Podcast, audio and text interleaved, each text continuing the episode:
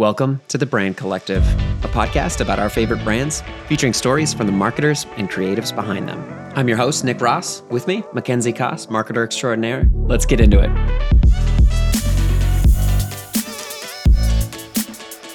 Welcome back to the Brand Collective podcast. Today we have Elaine Appleton Grant, podcast host of Sound Judgment and the founder of Podcast Allies Training and Production Company. Welcome on. We're so excited to have you. Thanks. It's great to be here.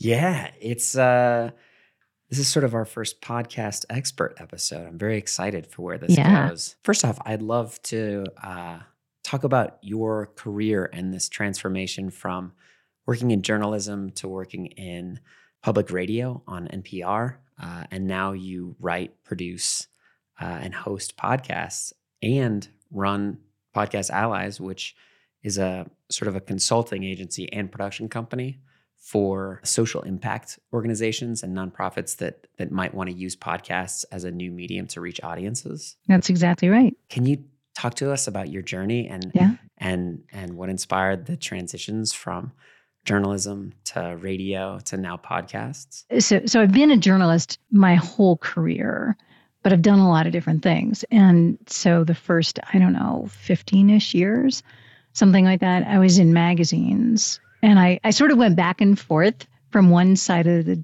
desk to the other. So sometimes I was a writer, other times I was an editor, which was great, you know, because as an editor, I understand what writers need. And as a writer, I understand what editors need and uh, and I loved it. You know, one of one of my favorite jobs was working as a senior editor at Inc. magazine back when it was really the Bible of entrepreneurship. So that was just a blast, and always loved entrepreneurship and entrepreneurs.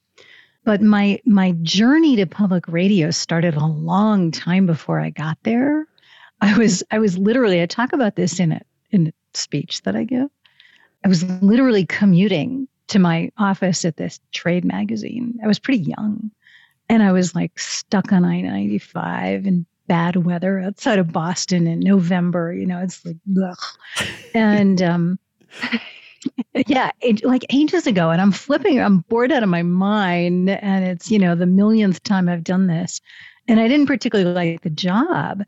And, um, and I'm flipping around the radio channels and I hear this story. I wish I remembered what it was. And I was like totally caught up in it. And when I when it ended, I was like, I'd sort of forgotten where I was, you know, sitting in the, on the highway. And and it turned out to be NPR, which I had not heard up until that point. I mean, this is like way back in, I don't know, the early 90s. I'm embarrassed to say it was so long ago. And I thought, like, at that moment, oh, I wish I could do that, you know, but I didn't really have the confidence. I was, you know, behind a computer writing and editing. And um, 13 years later, I finally got the opportunity. I probably could have done it faster than that, but um, it took me that long. And it took me, actually, what happened was that Inc. was sold and it moved from Boston to New York. And they really didn't take anybody with them nor could i have gone. I owned a house in new hampshire. I, I couldn't have left. And um and, and no necessity is the mother of invention. And so i wangled my way to an interview and got a job at wbur in boston so it's a very long time coming yeah, I, I have I very that. similar memories. I remember as a young person riding with my mom, and she was like an NPR, uh, just diehard listener, and I think it stuck with me. And, uh-huh and now, I mean, now it's like there's those moments when you're like, oh, I'm becoming my parents, and and the fact that every time I get in the car, I like just turn to NPR. That's like my number one radio. I think it was. oh yeah Oh, this was implanted early. You know this is this is actually something i'm hearing a little bit more of lately is like oh yeah my mother listened to that. And i'm like oh you know like that's painful because that means that well you know. I'm not. I'm not trying to i've lead- just been lead you around in- this for a Yeah. long time. Yes. No but it's true. I mean i hear that i hear that. And and it is actually a problem for the public radio industry but that's another topic altogether I have to admit, my initials are also NPR, so I feel an affinity just because whenever I wear the, Ah, the shirts, I I, feel like I'm that. wearing I my love jersey. I love it. I love it. Well, so do you have a favorite NPR show? Like, are you an all things considered person or a wait, wait, don't tell me Ooh. person? Or, yeah, yeah. you I mean, know? I yeah, all things considered. Um, Mhm. now it's like Moth Radio Hour and uh, just the shows that appear Mm. on the NPR stations. Um, I was a huge Yeah. This American Life guy for that was one of my core uh, shows that I was a fan of. But I would love to talk about how then that transitioned into where you are now as as uh, kind of a podcast aficionado, host, producer, consultant. all things podcasting. yeah. uh, obsession. Yes. Yeah, exactly. Um, well, what happened? Um, I I moved to Denver in ten years ago to run a daily interview program called Colorado Matters at Colorado Public Radio, and which was great fun. I loved it. I learned a ton. Um, and I did that for going on three years and some things changed at the station and um, i left and the first I, I went back to freelancing for a while and so i was doing a bunch of different things i edited a book and wrote you know again for magazines and and not for terribly long but one of the first things that i did was one of the coolest things that i've actually done which was I had interviewed the new executive director of a department at the University of Colorado. It's called the Center for Bioethics and Humanities. And I was like, what is that? Right. Yeah. So, bioethics is obviously the study of ethics around medicine, especially life and death decisions. And humanities has a place in this. And it's their job, one of their many jobs at this center, to teach required ethics courses to all five of the health profession schools. So, doctors, nurses, dentists, physical therapists, and I think social workers all have to go through this. And, and, they're doing fascinating, fascinating work. And um, long story short, I was totally captivated. And the this new executive director, his name is Matt Wynia, had always wanted to do sort of a live I think maybe he started out with a TV idea and then it morphed into radio. And he'd al- but he'd always wanted to model something after an old show that a guy named Fred Friendly did on NBC. I think he was the president of NBC when, you know, when I was a kid, probably, where they would take a big topic, like say euthanasia. And Fred would moderate these panels, but what he would do is he would cast characters in a case study with people who were in those real life professions. So a judge would play a judge and a lawyer would play a lawyer, et cetera. And then he would pose all these really knotty questions to these folks who would have to sort of reply as if they were actually the characters, but using the knowledge that they had.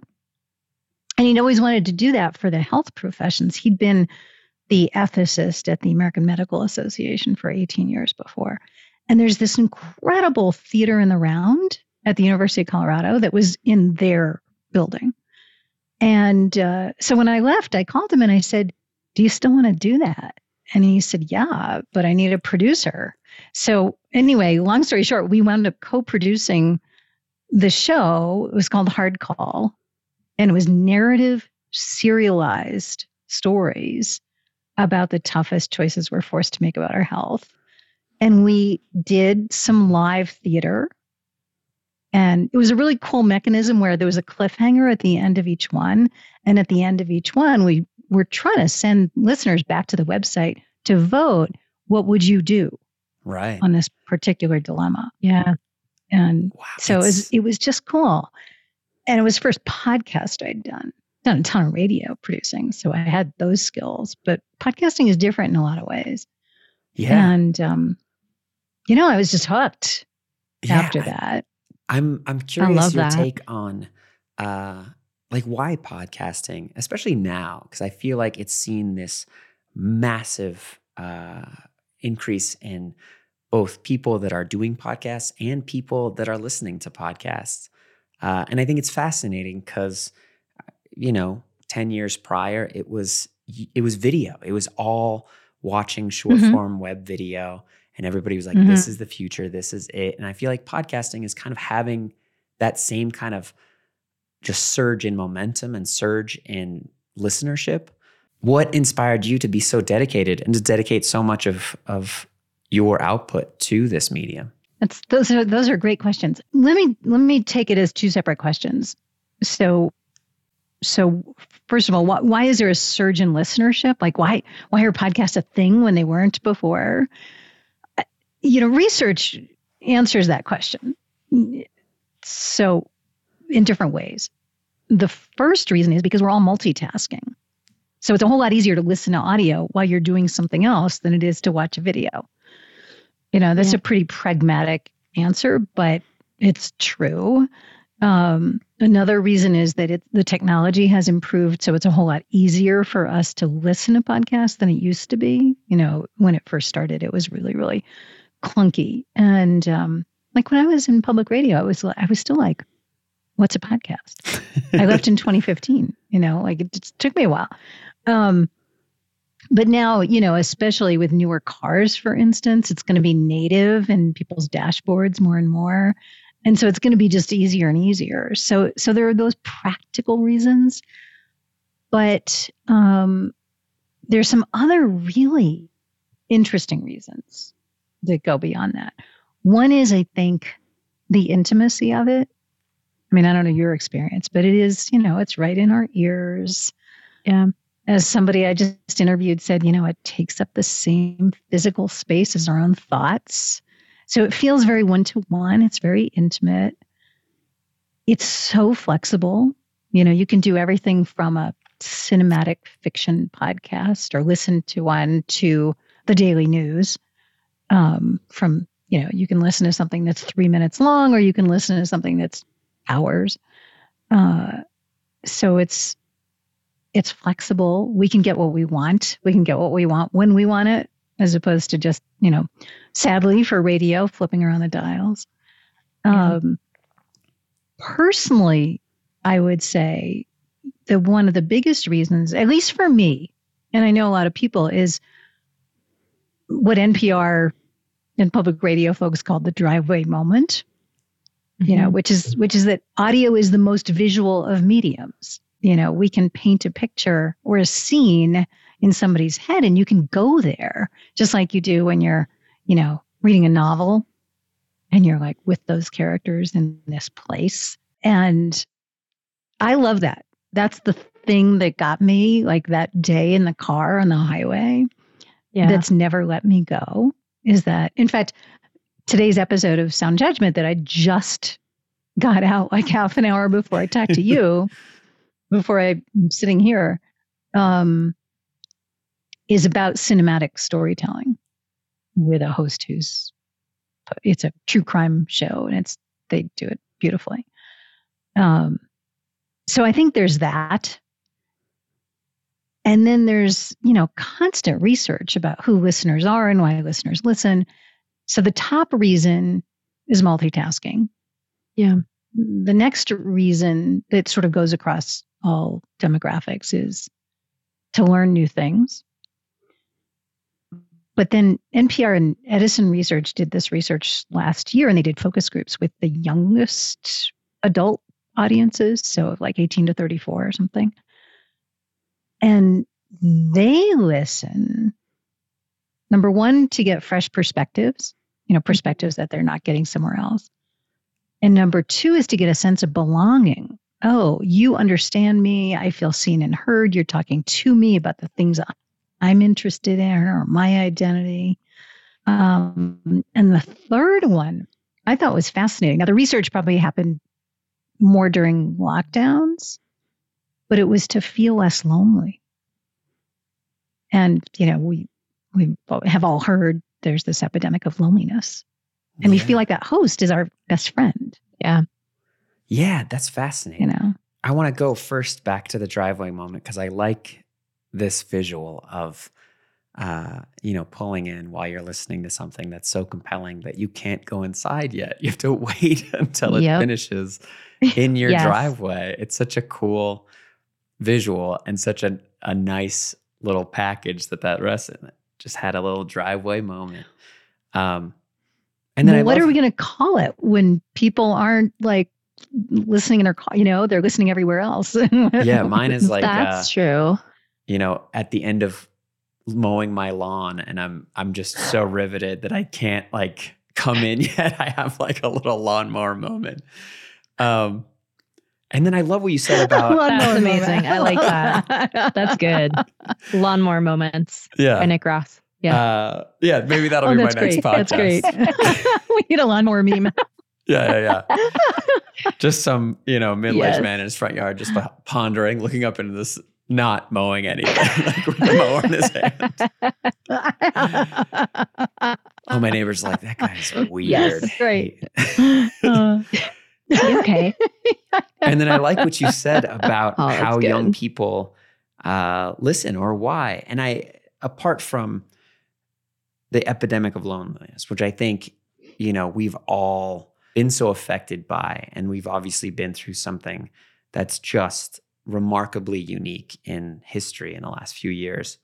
Um, but to even you know relate and to to listen to people that might share your opinions or to learn new opinions uh, i feel like this is such a cool thing. And i think uh, i think about how media has sort of become more of that more of like you have to connect with a show on a streaming platform that you identify with that's like a cool uh, that represents something about you. And and you know looking back on where media used to be these major dominant channels and now it's just these every channel is a niche offering trying to capture a niche audience Yeah. that's that's appreciative of that kind of work. Um i think it's cool. I think it's such a neat thing. Uh so i want to start talking about uh, how you approach new clients or organizations that might come to you and say, We're looking to start a podcast, we're looking to build an audience. Um, can you walk us through maybe what the first things that you talk about are, or how how people approach you when when they're like, we want to start a podcast, we just don't know more than that. it's it's everybody is different first of all i think for some organizations they are still operating under this myth that they can you know you've got some sort of mid-size i don't know service business or something with a few hundred employees or or even more than that.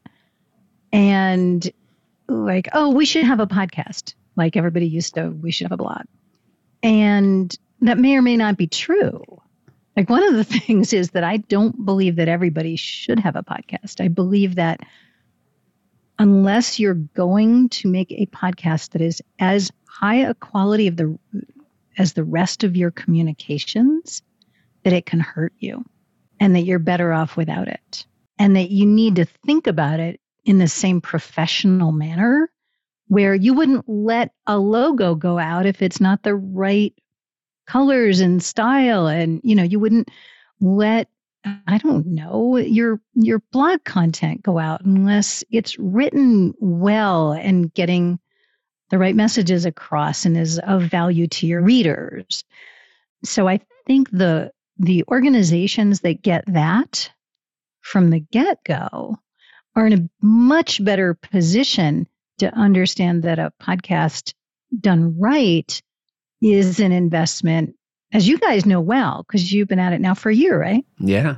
Yeah. we just celebrated Yeah. our, our anniversary of this just epically fantastic podcast. it's very, very good. Oh, thank it's you. really Thanks. good. That's high praise. Yeah. Appreciate that. Well, and and so you guys know it takes a lot of preparation and a lot of work and a real clear understanding of who you're trying to reach and why and what it does for your listeners and what it's intended to do for you and how you can set yourselves apart so that you know what you're doing? And then what kind of techniques and people do you have available to you? You know, like I've often had to say, don't use as your host the vice president down the hall because there's a lot of organizations that that's the first thing they think of is oh well I'll get Harry down the hall because he's a high vice president or he's the CEO maybe and of course that's what we're going to do. Well, Harry may be a terrible host. so like the listener is way high up there. I, I think of the host as as an informed guide for the listener. You know, if you're going to have a loyalty, your loyalty is to your listener first, and then to your organization and your guest. And people don't that. realize that, you know? Yeah, that's so true. I was going to ask about what Podcast Allies does in helping charitable organizations and social impact organizations um, achieve a podcast goal. Can you talk about why mission driven companies like that or organizations uh, can be really well served by a podcast? There are a lot of reasons, um, and I can I can give you a couple of different examples because I think you know again like what we do is custom, and and that's because every organization is so different. But one thing that seems to be very true for particularly for nonprofits, well, if you think about it, nonprofits, foundations, educational institutions, they they have more stories at hand because they serve people than they know what to do with, right? They can't mm-hmm. possibly. Make use of all that great storytelling richness. Right. And so podcasting gives them a way of telling more stories and reaching more audiences than simply words on a page or a short video. I mean, one one reason why I think podcasts are so great, particularly for those kind of organizations, is because they're all fighting for attention. You know, if you think like social media cookies are now gone, it's harder and harder to get people's attention. No one wants to be sold to if you watch a video, you might watch it for two minutes or maybe 10 minutes if it's really good, and that's about it. But you can hold somebody's attention on a podcast for 30 minutes or maybe longer once a week indefinitely. Yeah. That's gold if you're doing it well. But so nonprofits, I've done a couple of articles on this, a little bit of research and webinar. They serve so many different stakeholders. And so it's like, what is the outcome you're looking for? So your outcome might be you want more donors. You want to reach your members and you want to increase their loyalty to you and their interest in you and their understanding of what you're doing so that they then, you know, continue to donate or maybe they increase their donations or something. Um, they feel more connected to you.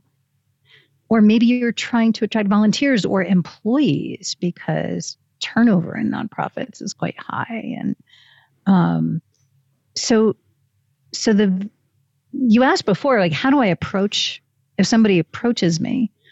I think the first we have this process that we called vision casting. I used to have a business partner, and together we came up with that, where it's a consulting process and it might be you know all day with a team where you're going through going through things like really why do you want a podcast in the first place and what's your biggest challenge? What's that group that you're trying to reach? And for what reason? What's the outcome you're looking for? And then maybe what are some secondary outcomes? And also let's look at that audience and say well how how can you serve them best? And how are you going to use that to serve your organization? Because obviously you're not going to do it if it's not going to serve you in some fashion.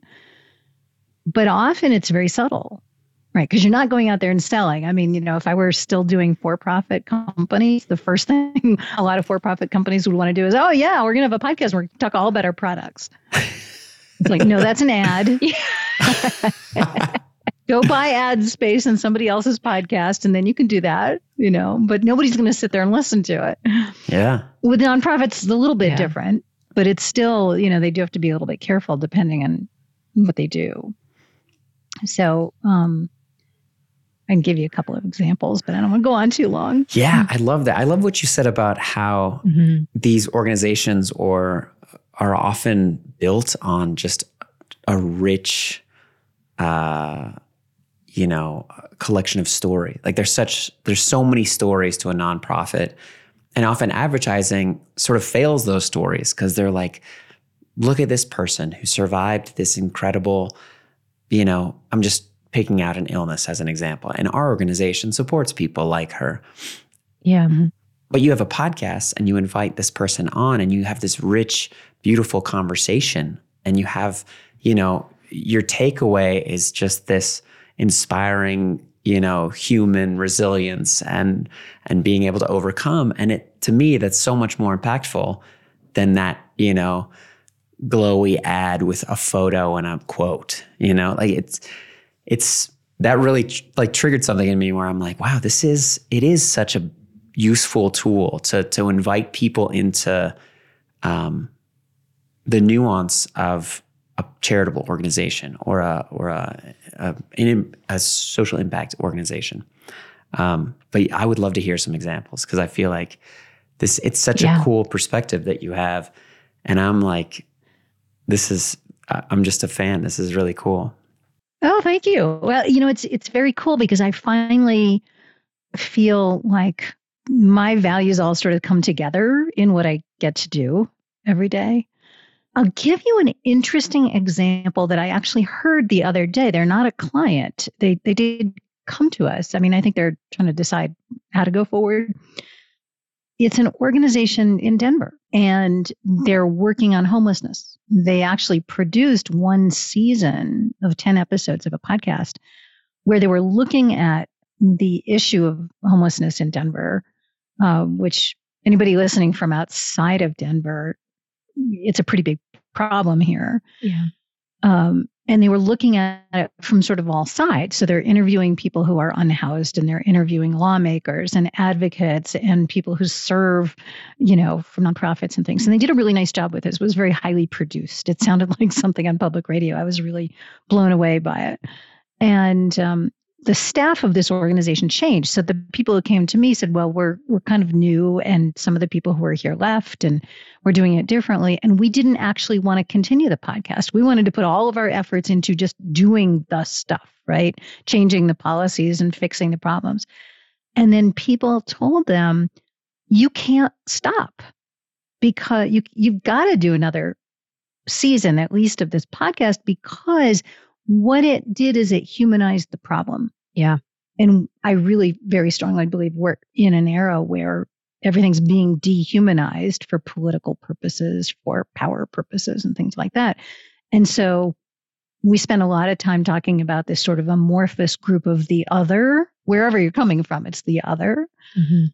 and rather than seeing them as people. And the stories humanize them and make people individuals. And it starts to become obvious that, in fact, it's not a homogenous group and, you know, that kind of thing. And the point of whoever it was who said to them, no, no, no, you can't stop, is if you want to change, say, laws and you want to change actions from advocacy organizations or whatever, you want to change policy, you're going to lose ground if people don't continue to grow in their understanding of the humanity of the people at the center of this issue. And that's the way you're going to change Mhm. policy. And and they also said, and this podcast opened up a lot of relationships for us. And I said, that is very cool. And she said, well, isn't that the outcome all nonprofits want? And I said, well, it's a nice outcome. Of course, they should want it, but that's probably, I said, that's probably not where you started, right? And they're like, oh, right. It's not actually where we started from. you know, everybody wants downloads, they want ears, but they don't really think like, and what are you going to do with that? Right. What's the point of that? So I love that story. I, I would love to work with them. I don't know whether that's going to happen or not, but um, I, I absolutely love that story because it gets really to the heart of stories done right, and that's not easy. can change us and can change systems. Yeah. You know, like students and other doctors literally changed how they thought about mental health. The two big stories worked on at Hard Call, the University of Colorado, were um, mental health and an end of life issue mm-hmm. about how long to basically yeah. continue life with a very risky procedure. We measured before and after, and people's minds changed. Yeah. Or they became less stuck in their preconceived notions. It's beautiful. It's beautiful to see the other side. I just watched a documentary not too long ago on HBO that was very unique true crime documentary, but it was about this town that was really affected by this sort of murder. And then the documentarians hosted a play where they took, they amassed all the information and trial information and, you know, um, and they put on a play about what happened, and people in the town's minds were changed. And it was just fascinating to me, just seeing that. Uh, and like over the course of the documentary, you learn about the crime, you learn about the people. Um, and it has some twists and turns, and it's obviously like a beautiful H- HBO doc series. But um, I can't recall the name right now. It's just I'm spaced on it, but it was. Yeah, of course. I was just going to say I want yeah. to see that. Yeah. Um, I'll find it and I'll send it to yeah. you. Yeah, be googling uh, it.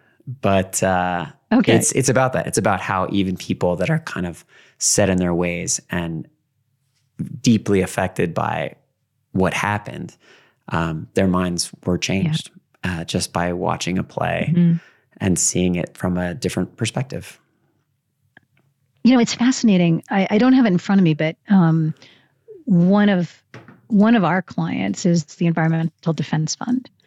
And so we've been producing for them for two, three years, I think like three years now, uh, a podcast called Degrees. And the subtitle is Real Talk About Planet Saving Careers. To the best of our knowledge, it's the only green careers podcast. And um, there was a review the other day on Apple from somebody saying, This podcast literally changed my life because oh. they were working in, you know, for profit corporation, feeling very driven and worried about the climate crisis, and had been listening over time and made the switch, you know, found a way to make the switch to getting paid to save the planet, you know, which is what green careers are all about and that's the point of the show actually is to inspire a whole movement of yeah. younger people to make those choices because we need them right? Absolutely. and we need you. Yeah. And um, yeah. And so it's actually having that effect. And you know you can't measure it on a grand scale. It's uh, anecdotal but still when you get those kind of reviews it's like oh yeah you know this storytelling is effective you just have to choose what you're trying to affect. Yeah. Right. I found That's what so it's true. called. It's called Mind Over Murder. oh. Mind Over Murder. Yeah, Mind Over That's Murder. Good. It's a good name. Um, yeah. Dang. I'm going to look it up. So, what are some of your favorite podcasts that you're currently listening to right now? I'm curious. Such a great We're question. and, and I have to say, I'm having so much fun because I launched Sound Judgment mm-hmm. about a month ago, and I'm bringing on a great host in every episode, which means that I'm really listening to even more podcasts than I ever did before because I'm yeah. looking for people. So I'm having a lot of fun with that. Um, the first couple that I thought of because I knew about that question ahead of time. Thank you. Um, one is a show that's been around for a long time, and it's just sort of consistently good. It's called The Accidental Creative. Ooh, and yep. do you know that that mm-hmm. podcast or yes. He, Todd Henry? I think yes, I believe so. I'm on the spot now though, so I'm trying to remember. Yeah, I, I wish he I has two first names, so that's why I kind of was like, I think that's it. Exactly. He's written a lot of books for creatives. Yes. And so I dip in and out of that one. Mm-hmm. you know, it's it's always good for like, oh yeah, I could do things that way, or yes, I could have, you know, it's it, he's smart about it. It's not cheesy. Yeah. Um. So I like that one, and I'm really looking forward to listening to a new Guy Raz show called The Great Creators. Ooh. Yeah. So that's new this month. And so he's, of course, known for how I built this. And Yeah. Now they have this new show where he's talking to artists and actors, and I'm not sure because I haven't listened yet about their creative process and sort of the same way as how I built this. So, given what you guys do, I had to like sort of single those out first. Yeah, that sounds lovely. Um, I love that.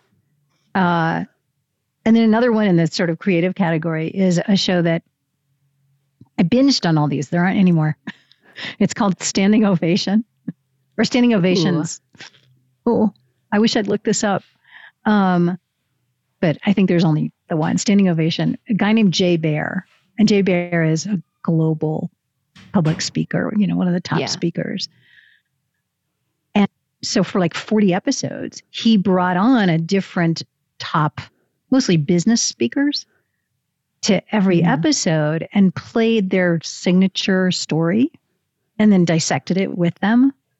Cool. And I loved that sort of behind the scenes process thing. And that's what inspired. I finally was like, that's what I want to do. And so I actually I called him and I said, Can I steal your idea, but for podcasts? And that's what sound judgment is.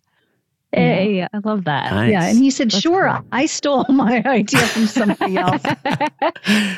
what do they say? Like he was great. the smartest people like, not- just steal Oh, ideas. it's like yeah, there's not really like an original idea. I feel like we all just kind of, it's almost, you know, domino effect in a positive way, though. Yeah. we Yeah. all can have a piece of the pie. Yeah. we iterate, right? Yes. Yeah, we iterate. Exactly. Yeah.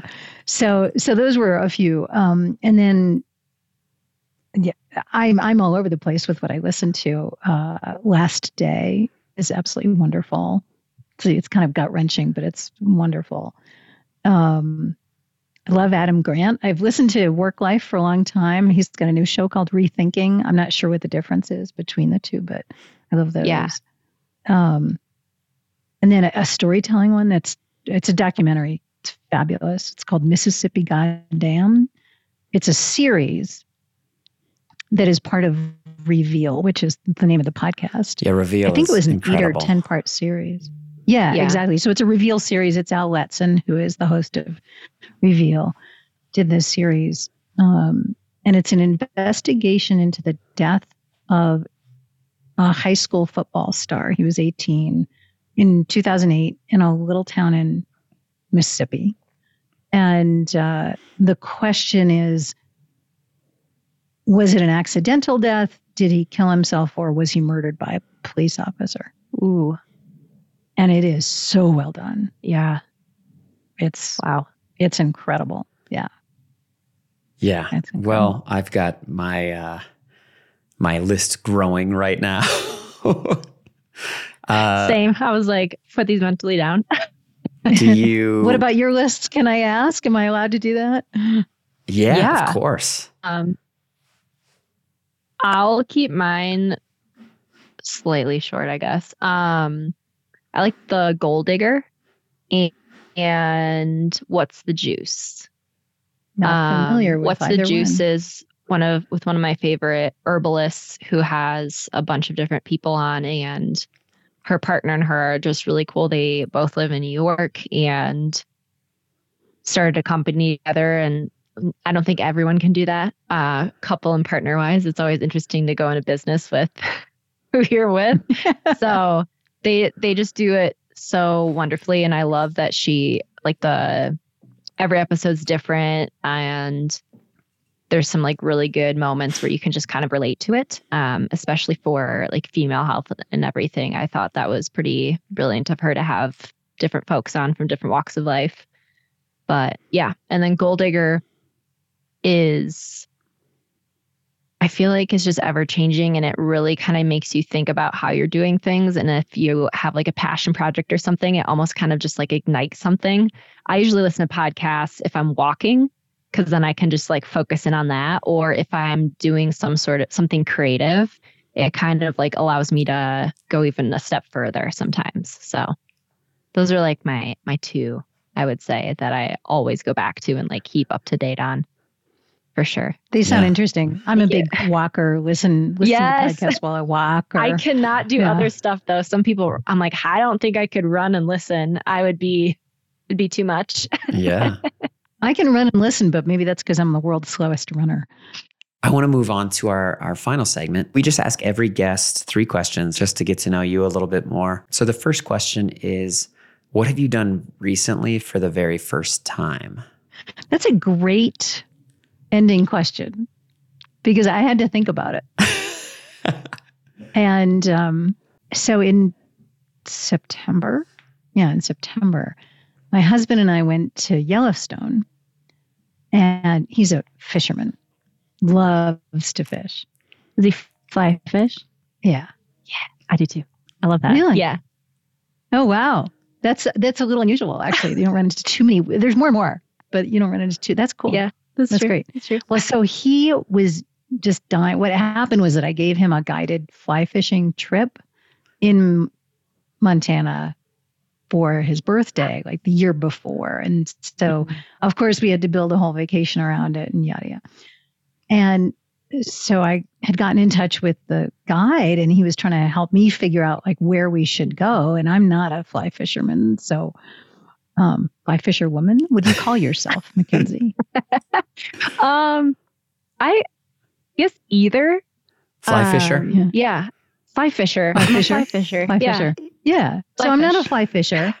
Um, and but he so we got to talking, he asked me all these questions, and what we decided on was a six mile hike down into Yellowstone Canyon, down to the Yellowstone River, where nobody goes. Mhm. And now I know why nobody goes there. And and he basically said, you know, you because it's such a hard hike, Mhm. the fish basically jump onto your onto your flies. Wow. so we did this and uh, um, it wasn't i mean i've hiked a lot so six miles you know it's long but it didn't seem impossible and it was like 1500 feet down it's a big elevation gain going the other way and um, but what he didn't tell us is like the last mile we bushwhacked and we crossed scree fields that were i swear Oh. to god 45 degree angles with just loose nothing. It was the most terrifying thing I have ever done. I thought we were going to go off the cliff, and it was like a thousand Oh feet down. You could see the river, and um, yeah, I was terrified. I was also mad Yeah. because we hadn't been warned. So I can honestly Oh. say that's something I've done for the first time and the last time. Wow. My husband, on the other hand, when we finally got like done, and and he he was right. I mean, the fish were like crazy. It was like the best fishing. And my It's like husband's the like, I caught a fish but Yeah. which was also a first time. I never caught Nice. a fish. Wow. And uh, so it was right. But, you know, and then it was a crazy hard hike leaving Yeah. and, uh, and scary. And so when we got back out, I was like, okay, I never have to do that again. And my husband's like, so when can I go back and do it again? Oh my god. Like, really? Wow. you can go without me. yeah. But it was gorgeous. Yeah. Yeah, I can imagine. Yeah. was amazing. The next question uh, is if you were invited to a show and tell right now, what item do you think you would bring and why? This was a hard one. This is a hard one because I, I immediately wanted to turn it around and say, well, I would show somebody how to level up their voice on a mic for better storytelling, you know, quickly with a quick hack or something. But that's not fair um, because it's not show and tell. Well, it could just be bringing a podcast mic and talking about how, Oh yeah, that's true. you know, I suppose I wouldn't, I'm not really one to go, let's talk about the cardioid pattern on this. mic." You know, like I don't really care as long as you've got a good mic, honestly. It's table stakes. I think you have to have good sound quality, but it's not sufficient. I love that. Our last question. That's a hard question, though. That's, that's a good question. It is. Yeah, it, I'm I'm always really compelled by the sort of open-ended, more philosophical questions, especially s- since it's like it's how we connect to things. I feel like how we connect to things is always interesting. Um, it's one of the reasons why I think the uh, the modern day kind of Zoom ecosystem that we're in is fascinating because you often see in the people's homes and see like how their rooms look. Whereas it, we used to be Mm-hmm. kind of anonymized by offices and we'd be like, we all work in this office. Nice button down shirt, nice button down shirt, nice Yeah. button down shirt. um, exactly. Yeah. and now I think we're made more human It's true. It's in true. this in this work from a home era where we're we're made more human just Mm-hmm. by a little window into our personal lives. Our final question yeah. uh, is: absolutely. uh, If you were to meet a younger version of yourself, what piece of advice do you think you would give? I would say stop judging yourself and follow your intuition. Yeah, And Yeah. and then it's good to evolve. Like you don't have to know everything right now. You're gonna change over time, and that's good. yeah, And so it, things don't have to be perfect right now. Just Yeah. but, but allow yourself to follow your intuition because your intuition is smart. Elaine, thank you so much for taking the time. It's been such a joy to have you. Yes. Thank you. Hopefully, I get to see you in the wild soon at a moth event because that would be very fun. yeah. Yeah, I would love to do that. You're listening to a Brandfolder podcast, where we like to say, strong brands live here. Join us as we build the Brand Collective, a podcast for anyone curious about the people behind the brands that we all love. We're available on Spotify and Apple Podcasts. Subscribe. And if you feel inspired, leave us a review. We'd love to hear what you think about the show. Until next time, this has been the Brand Collective.